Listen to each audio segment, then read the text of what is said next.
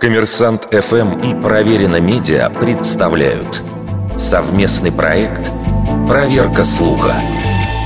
Правда ли, что в Нидерландах вывели новый сорт тюльпанов в цветах украинского флага? Текст, снабженный яркой фотографией, сообщает, что в Нидерландах в поддержку Украины вывели новый сорт цветов, лепестки которых окрашены в синие и желтые тона. Сорт назвали «Тюльпан Украина» и отправили на выставку. Выглядят цветы очень необычно и трогательно. Как долго селекционерам пришлось трудиться, чтобы вывести тюльпаны такого окраса, неизвестно, заключает автор новости. Оригинальная новость появилась в блоге голландских цветоводов. Там сообщалось, что украинский тюльпан был представлен на выставке в знаменитом на весь мир парке Кёкенхоф.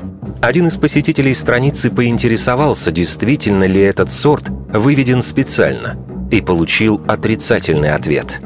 Нет, лепестки были покрашены, поскольку синий цвет для тюльпанов невозможен. Действительно, селекционеры веками безуспешно пытались вывести тюльпаны с синими лепестками. Столь же несбыточной мечтой, к слову, является и голубая роза.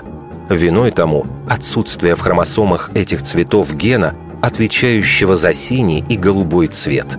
Что касается желто-голубых тюльпанов из Голландии, то после вала обращений со всего мира компания-поставщик сообщила, что этот сорт от природы белый, и цветы подкрашивают, когда они выходят из луковиц. Кроме тюльпанов на сайте магазина можно приобрести и гвоздики аналогичных оттенков.